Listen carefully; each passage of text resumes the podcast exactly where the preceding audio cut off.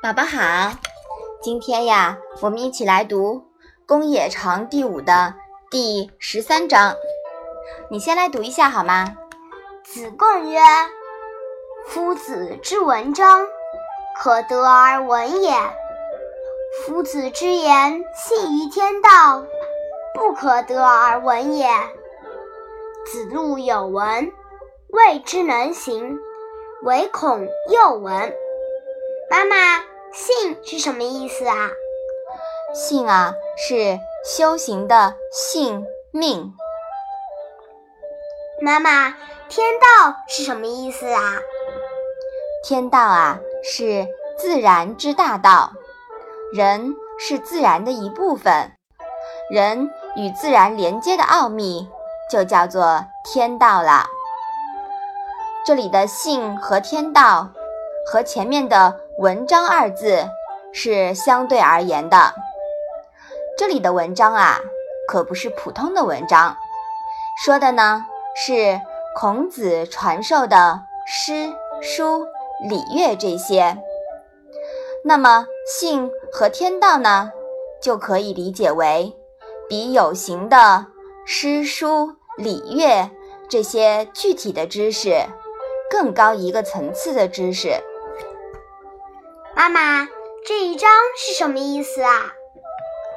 子贡说，老师讲授的礼、乐、诗、书等文化知识，依靠耳闻是能够学到的；老师讲授的性、命和天道方面，仅依靠耳闻是不能够学到的。子路曾经听到过。但没能学到做到，反而害怕再听到了。子贡认识到，孔子所讲的礼乐诗书这些具体知识是有形的，只靠耳闻就可以学到的。但关于性命与天道的理论呢，无形而不可说，不是通过耳闻。就可以学到的，《道德经》这本书里面说呀：“道不可说，一说便错。”学这些呢，必须身体力行，潜心修为，才可感知，并且如若自身修为未到，更不宜听闻天命修为这些更高层面的内容和现象。否则呀，反而有害。子路向来大大咧咧的，不懂知止入境，就更谈不上修行了。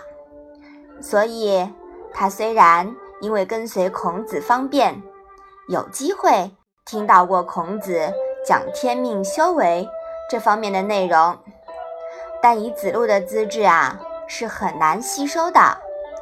所以呢，子路。干脆不听。所以说呀，宝宝，任何学习啊，都要一步一步的来。学习呢，是一件循序渐进的事情，是不是啊？嗯。子贡啊，能够领悟到“道不可说，道不可闻而得之”这一层的意思。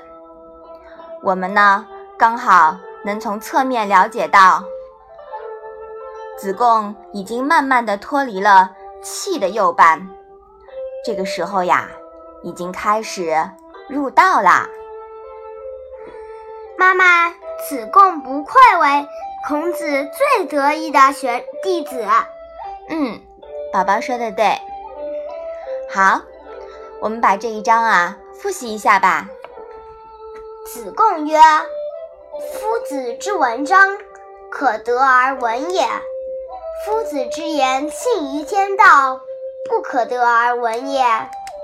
子路有闻，未之能行，唯恐又闻。好的，我们今天的《论语》小问问呀，就到这里吧。谢谢妈妈。